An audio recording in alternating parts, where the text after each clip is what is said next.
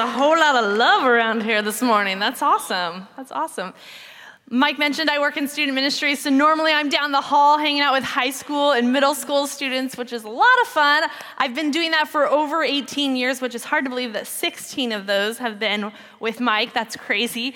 But you know what? I'm I have a birthday coming up where I will be turning a certain age that is significant, and it makes me wonder about like myself because I've been working with students for so long. I think it means one or two things. One, I need psychiatric help. Um, or two, there's this real possibility that maybe God has shaped me and wired me to be around teenagers because I really do love them and I think they're really cool. Most days, I think it's number two. There's occasionally where it transfers over to number one where I think I need to seek, seek counseling. But, you know, we've had a great summer in student ministries. It's been so great. We took over 210 students and adults to Canada on our houseboats trip. Such a great trip. And the next week, we're going to take over 150 middle school students to Wenatchee. Wow, oh, that's a lot. Um, and that these camps, they're just so fun. They're obviously exhausting because there's over 150 middle schoolers at it, but they're also really life changing. And the thing about these trips, which is interesting watching students and even the adults, that these trips are so life changing that sometimes it's really hard to come back home to normal life. It's really hard to come back to the routine of things. But I think we probably would all agree we feel that same that same way. Have you ever had a really great vacation, you know, where like you hung out at the beach, you spent like 90% of your day in a hammock? Like, is that not glorious? Like, that's amazing. And then you come back and you have to get back into the routine of like the nine to five. That's, it's hard to do. One thing I find that makes it even harder to come home is when you walk in the door and immediately you're greeted with this like stench. Um, has this happened to anybody? Okay, good. First service, like no one wanted to raise their hands, and I was like, don't leave me out here hanging. I know I'm not the only gross person, but I walk in and I think to myself, like, something has died in my house. And it has been baking all week long that I've been gone. It's disgusting. It's like war against your nostrils. Like, you can't even you you never want to smell again, right? That's how bad it is. So you start looking around the house, you're trying to find where this smell is coming from traditionally we go straight to the kids' rooms because let's just be honest, they're disgusting little human beings. You know, we go there, we don't find anything, so we start lighting candles, we're spraying disinfectant, anything to like cover, you know, just give us a moment of peace. But nothing is working. I mean, the reality is, like, when that smell happens, you have to go and find the source and you have to get rid of it. I'm gonna confess right now in the McQueen house, it's black beans. And I don't know what it is. I don't know what they put in the can of black beans that makes it smell so bad once you open it. I'm sure there'll be a documentary on it soon, but right now we don't know. I probably don't want to know. But we'll not finish that can, so we'll put it in a Tupperware container and put it in the fridge, you know, and it gets hidden behind the milk and all everything, and it just sits there and it grows and it rots. It's seriously so, it smells so bad. It smells worse than a room full of middle school sweaty teenage boys. Like, I mean, it's that bad, is how bad it is. It's so disgusting. So, the only thing we can do to get rid of that smell is to find that, that Tupperware container and decide what we're gonna do with it. Most of the times, we're like, I don't even care if I see this. T- it wasn't, this Tupperware container could be made of gold, but I don't want it anymore because it's so bad. So we throw it away, we get rid of it, we get it out. And then we begin to like breathe again. We're like, oh yeah, we, we, we smell decent most of the time. You know, that's good news to us. Well, I have some bad news and I have some good news. The bad news is this can happen to our homes with beans. It can happen to our car when we forget our Thai leftovers under the seat for a couple weeks. But more importantly, it can happen to our hearts. That something can hide itself in our heart and it can stay there and it can grow and it can get rotten and it can impact us. It can impact our growth, it can keep us stuck in life, and it can keep us stuck in our, in our faith. Now, this summer here at Overlake, we've been talking about these spiritual disciplines. We've been reflecting on how we grow in our faith.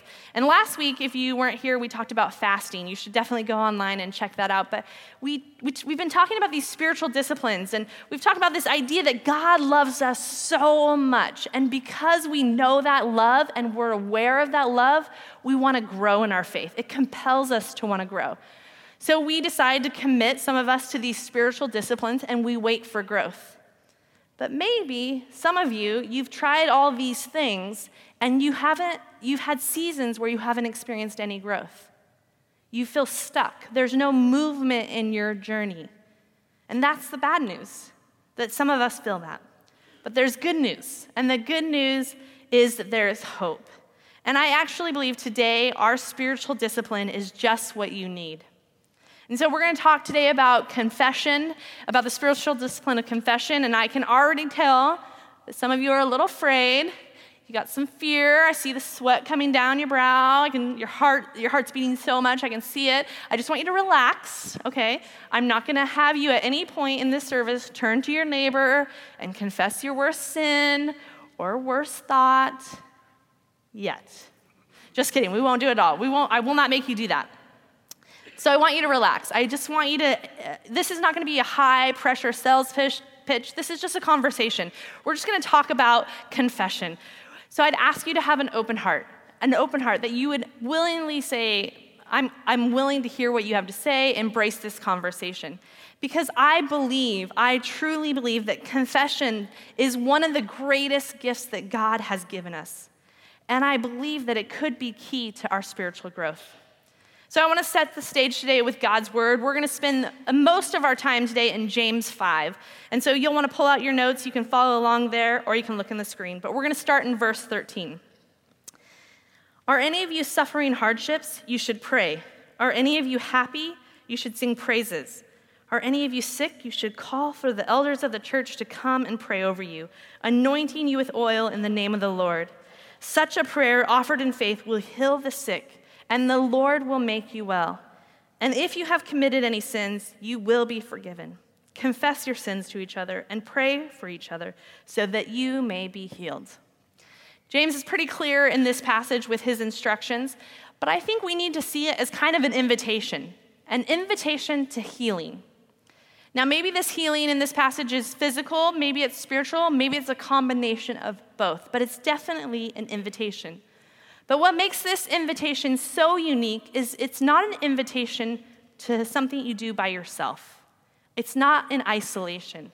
In fact, this is an invitation to come together, to connect to people, to be with the church.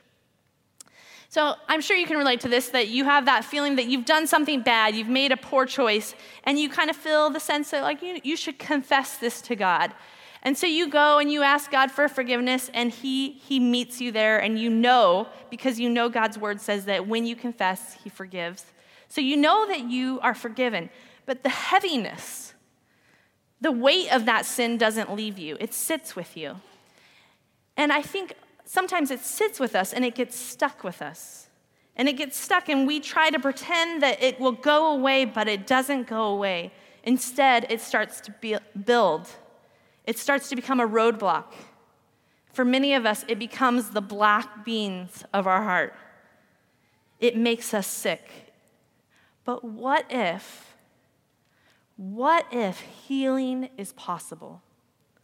What if confession is the road to healing? Well, if, that's the, if that would be true, we'd have to answer some questions like what is confession? And there are two types of confession kind of mentioned in the scripture in the Bible. All of these types of confession are about reconciliation reconciliation to God and reconciliation to each other. Now, reconciliation is just a big word that says where there was separation or war, there is now connectedness, peace, and unity. And so, confession can lead to that. And so, there are two types of confession. The first is this the confession of sin. Uh, sorry, excuse me. The first one is confession of faith. And we find that in Romans 10. This is what it says that if you confess with your mouth the Lord Jesus and believe in your heart that God has raised him from the dead, you will be saved. For with the heart one believes unto righteousness, and with the mouth confession is made unto salvation. See, this is the confession of faith that I admit, I, I openly admit that I could not save myself, that my salvation lies in God alone. That's the confession of faith. And we see that confession throughout Scripture. We see it with Peter when Jesus asked Peter, Who do you say that I am? And Jesus and Peter, in that minute, confesses. He says, I know that you are the true Son of God, that you are the Lord. That's Peter's confession. And then later we see it with Paul. He's on the road to Damascus when a light comes, and he, it leads him to confess that Jesus is Lord. So that's the confession of faith. The second type of uh, confession in Scripture is the confession of sin. Now, we hear this type of confession, and our first thoughts are of repenting of our own personal sins, our failures, our flaws. And it's hugely important. I mean, we see throughout Scripture this idea that confession is a pathway to forgiveness and freedom. 1 John 1 9 is the most well known scripture about confession, and it says this But if we confess our sins to him, he is faithful and just to forgive us our sins and cleanse us from all wickedness. Now, confession's not about informing God of our, uh, of our sin. Like, surprise, I sinned. And God's like, but wait, you're so perfect. I'm really, him, I totally saw it coming, but you, I'm a little surprised, you know? That's not what confession is. Confession isn't us informing God, confession is us agreeing with God about our sin. We're agreeing, we're acknowledging that, God, I have sinned. I have fallen short of your stand, of your perfection. And confession requires us to do a little inventory. It requires us to sit before God and go, look at ourselves in comparison to God, to self reflect. And in the Old Testament, this, this first part of the Bible, the path of forgiveness, in order to get forgiveness, you had to go to a priest. You had to go to a priest, and a priest would go to God for you. But because of the scandal of grace that we sang about, because of the work of Christ on the cross, we get to go directly to the Father we get to go directly to find forgiveness. And that requires confession. St. Augustine said this the confession of evil works is, is the first beginning of good works. Notice he said it's the beginning. Confession's like a starting point. We start, we acknowledge our sin and we confess, and it moves us forward in spiritual growth. But this passage in James 5 is interesting because he instructs us confess one to another. Why? Why would James say one to another? An interesting story in the Bible is that Jesus gives his authority, his disciples, authority to forgive. I think this is an interesting passage. It's found in John 20, 23. He says this If you forgive anyone's sins, they are forgiven. If you do not forgive them, they are not forgiven. I think this is an interesting passage, but I actually think what's happening is that Jesus is setting confession to one another into motion. Because we know that Christ has already done the work on the cross. That has already happened. It's already, if you confess to Christ, you are forgiven. But there is some power, there's a unique power in having someone speak forgiveness over you. There's a unique um, freedom in having someone say, You are forgiven. Be forgiven. Walk in forgiveness. And we've seen this throughout Scripture also. People confessed all over Scripture. Joshua's son confessed, Ezra confessed, Hosea, Nehemiah, David, the woman at the well. They all confessed to another, to another person. And when you look at church history, there's lots of confession taking place in church history. And some of it has been really good, and there's been some that has been distorted. And so maybe we've walked away from confession a little bit in the church. But when confession first started in the church, it actually sparked revival, which is interesting.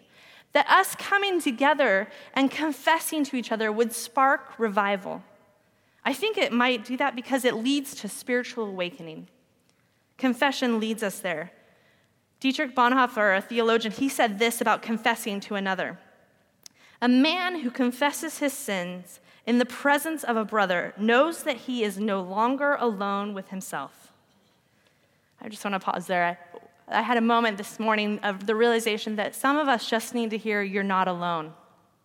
You're not alone. And confessing to another, there's power in that. He says he experienced. he goes on to say he experiences the presence of God in the reality of the other person. That's the disciples being the reality of God saying, You are forgiven. As long as I am by myself in the confession of my sins, everything remains in the dark. But in the presence of a brother, the sin has to be brought into the light. See, the uniqueness of confessing to another is that we are stepping out into the light. We're not hiding in the dark anymore. We're saying, I need you to know this. I'm stepping out into the light, and in the light, there is healing. And I think this applies to, to a couple ways of confession. I want to make this really clear that sometimes we need to confess the sins that we have committed personally. That's a reality. But sometimes we need to confess the sins that have been committed against us. There is a confession of both of those that needs to take place. That in both those, we bring our own sin to light, and in the other sense, we bring our wounds to this, out into the light so that we can find healing. But what keeps us from confessing? What are the things? I think there are a lot of things that keep us from confessing, to be quite honest. But today I just want to focus on three. And the first one is this is past experiences. As soon as I mention the word confession, I can guarantee that many of you went to the Catholic Church and you saw the confessional booth and you imagined saying your Hail Marys, and that is what you imagine. That is your past experience with confession. Now, I didn't grow up Catholic, but I did grow up in a really legalistic church that um, spent a lot of time focusing on shaming people for what they were going through. And years ago, years ago, when before Josh and I were married, we were just dating and we were in college, we volunteered at this really large church up north. And this pastor that we volunteered under asked all of the volunteers, he was the youth pastor, he asked all of us who volunteered to fast something for one year which is a bit extreme if you think about last week we talked about fasting and we asked well, the challenge was to fast one day. But he asked us to fast for an entire year something for an entire year. So i'm thinking like okay i'm going to pick something that's you know i realize that i need to pick something that is a little bit challenging because a year is a long time but i also don't want to pick something that like is hard. Um, I'm just being honest here. I didn't, you know, like I, there was this balance of like, what do I pick to give up for a year, right? And so I decided to pick chocolate. Um, I don't know why I love chocolate. Actually, I think I had really bad motives, so I'm just confessing that now because I knew Josh and I were going to be getting married soon, and so I was trying to slim down a little bit, and so I was like, oh, I'll just cut out chocolate. But um, I gave up chocolate. And Josh, um, gave up going to the movie theater. So that was what we gave up. Okay, we decided we were to fast for a year, those things. And we were doing really good. It started in September. And I made it all the way to February 14th with no chocolate. That's, a me- that's six months, guys. That's impressive, right? Yeah. Where's, I need a chip here. Um, and then someone um, someone else caused me to stumble and bought me chocolate for Valentine's Day. and, and took me to see Titanic in the movie theater. so, in one moment, we both blew it. We both broke our fast. And uh, it didn't take long for us to feel a good amount of guilt and uh, feel like, oh man, we really blew it. So, we got right back on our fast I threw that chocolate away. We didn't eat, I didn't eat any more. We did not see any more movies. But a few weeks later, we, we were at winter camp with our high school students, with the youth pastor, and at this camp, the pastor pulls us, all the volunteers, into a small room. We leave the main session of camp and we all go into this small room. And he says, You know what? There's sin in the camp. And I'm like, uh oh. I was like, how did he find out I ate chocolate?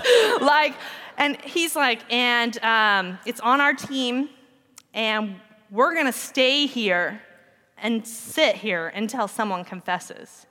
And I, I, you have to know, like, I'm prone to feel guilty. So is my husband. So we're kind of this awesome match of guilt. But like, we both feel like in that moment, right away, I'm thinking, oh man, man, that's amazing. One time I ate chocolate and I'm, it's already come out. And Josh is like, oh, we went to a movie. I, like, we're both thinking, this is it, we got to confess.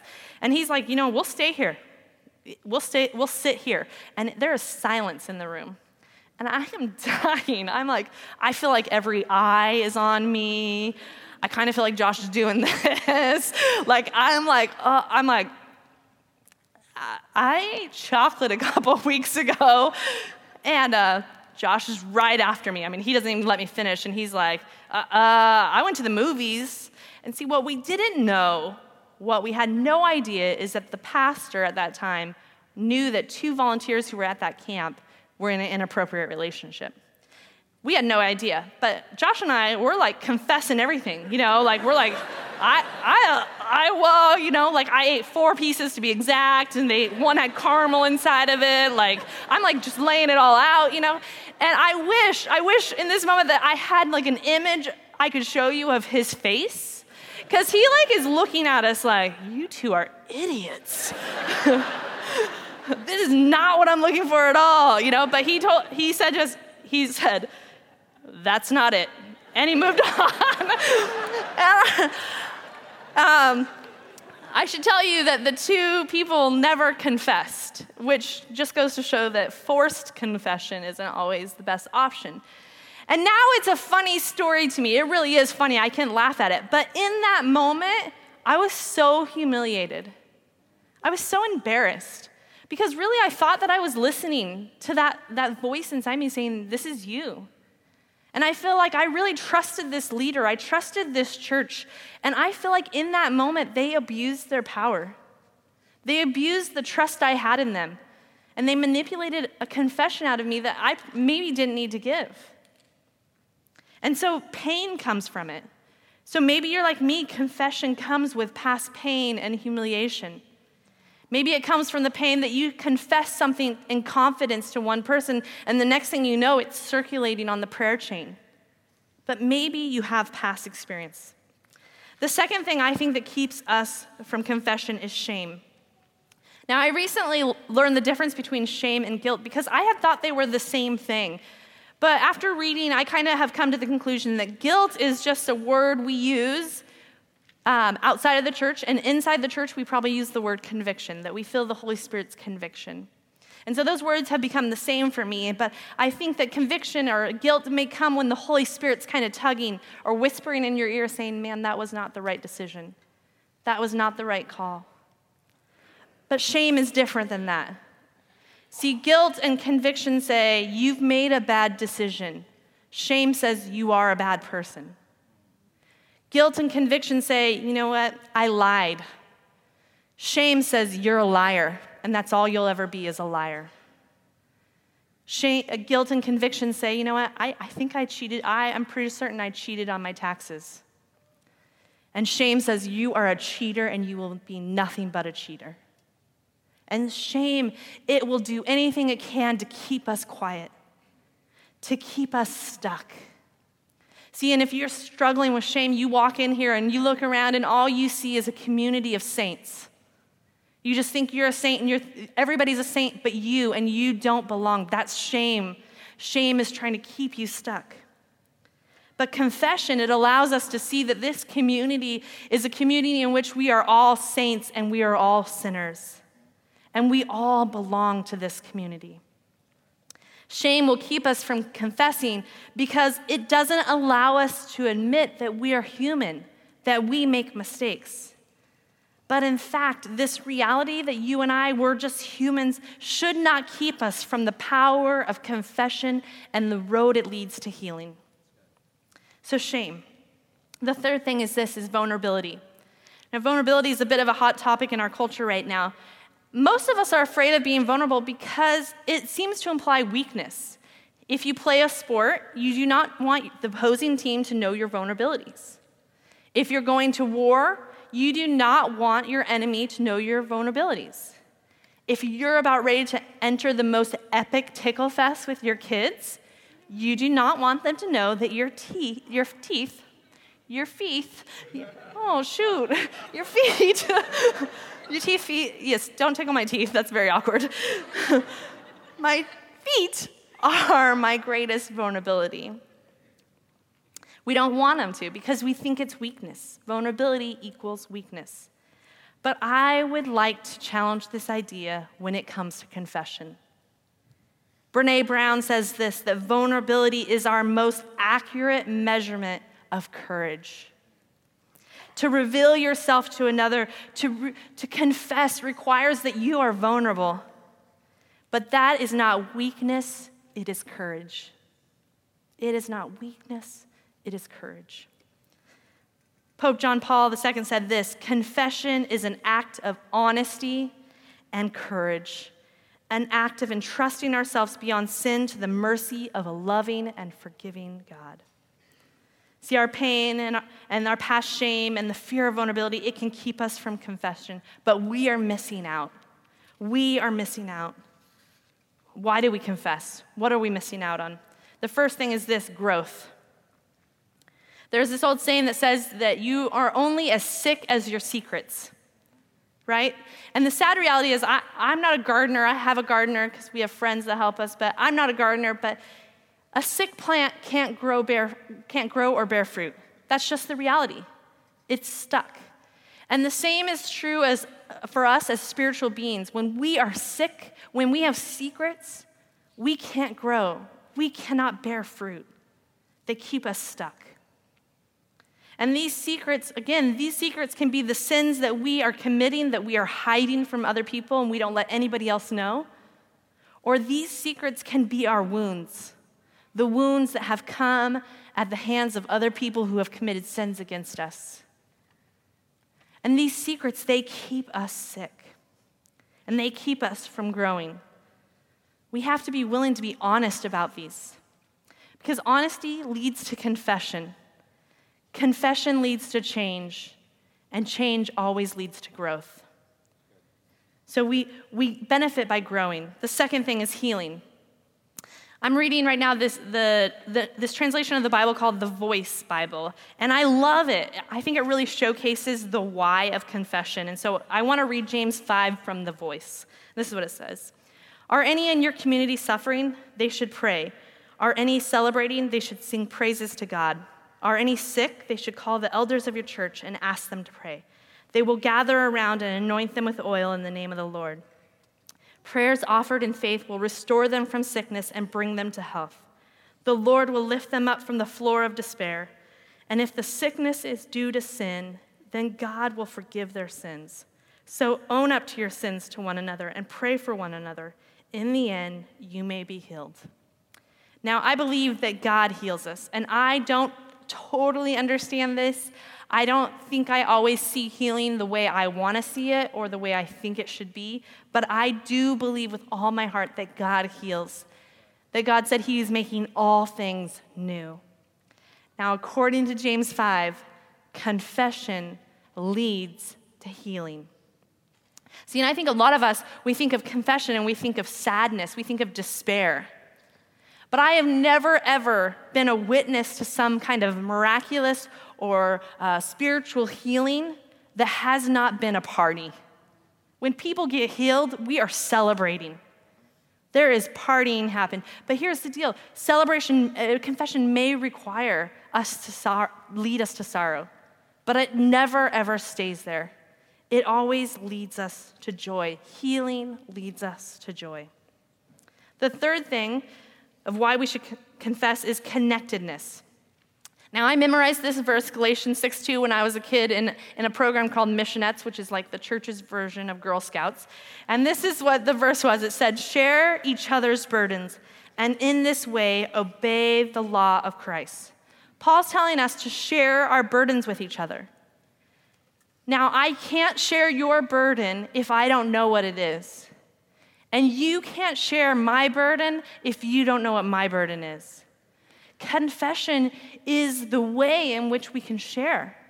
And so interesting that, that Paul would say that in this way we fulfill the law of Christ. The very law, when, when someone asked Jesus, what's the most important? He said, Love the Lord your God with all your heart, mind, and soul, and love your neighbor as yourself. That's the law of Christ. And the only way we can fulfill it is by sharing our burdens with each other. And confession leads us to that.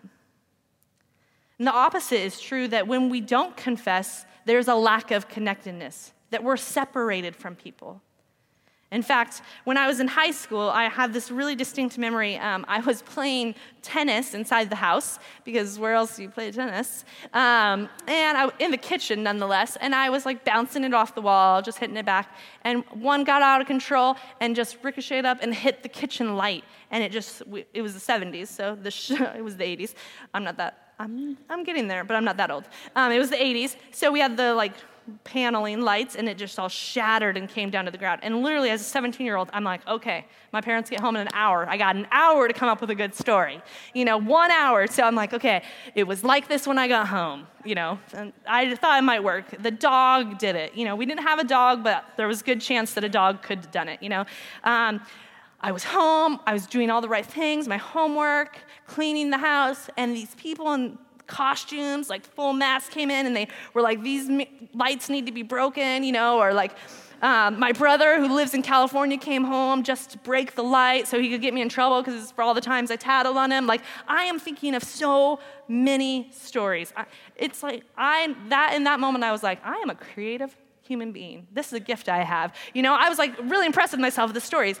But also in that moment, I realized that if I told a lie, if I avoided the truth, what I was doing was actually putting something between me and my parents. I was separating us. Now, the opposite is true if I was going to confess, if I was just going to own up to what I did, which is what I did. I owned up, I confessed that in that moment there became a connectedness between us. Our trust was strengthened. In fact, I think I'm pretty certain I didn't even get in trouble for that because I think the fact that I owned up, I connected us. See, confession leads to connectedness, and the lack of confession separates us. We can't share each other's burdens if we don't know. So I hope that you have seen that growth and healing and connectedness is possible when we confess. But how do we confess? How do we confess? The first thing is this is we need to allow for self-examination. A theologian named Richard Foster, he wrote what has become a Christian classic on spiritual disciplines called The Celebration of Discipline. And in his chapter in confession, he, he tells a little bit about his own confession journey to another, uh, confession to another person journey. And at that time in his life, he didn't have one thing that was like, you need to confess this, you need to confess this. He didn't actually feel any of that.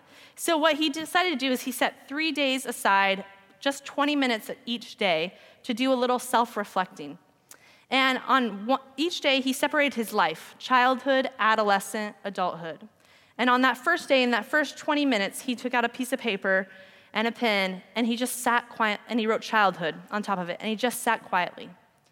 And he just waited to see if the Spirit might bring something up, if the Spirit might nudge him to say, This is something you should write down. And then the next day, for just 20 minutes, he wrote adolescent.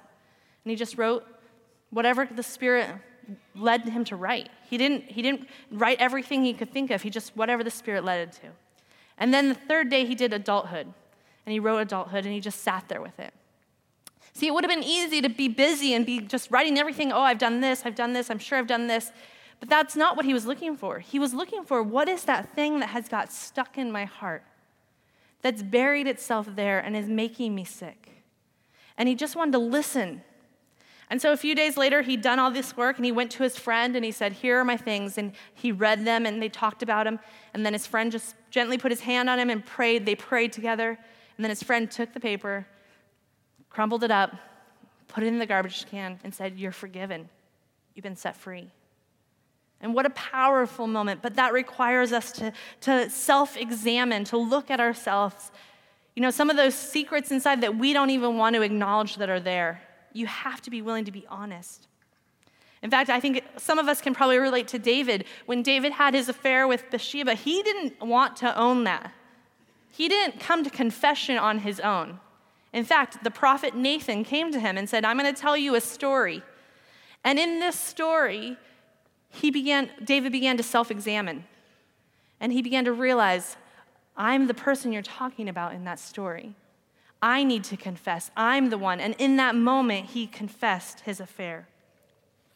See, you have to start with self examination.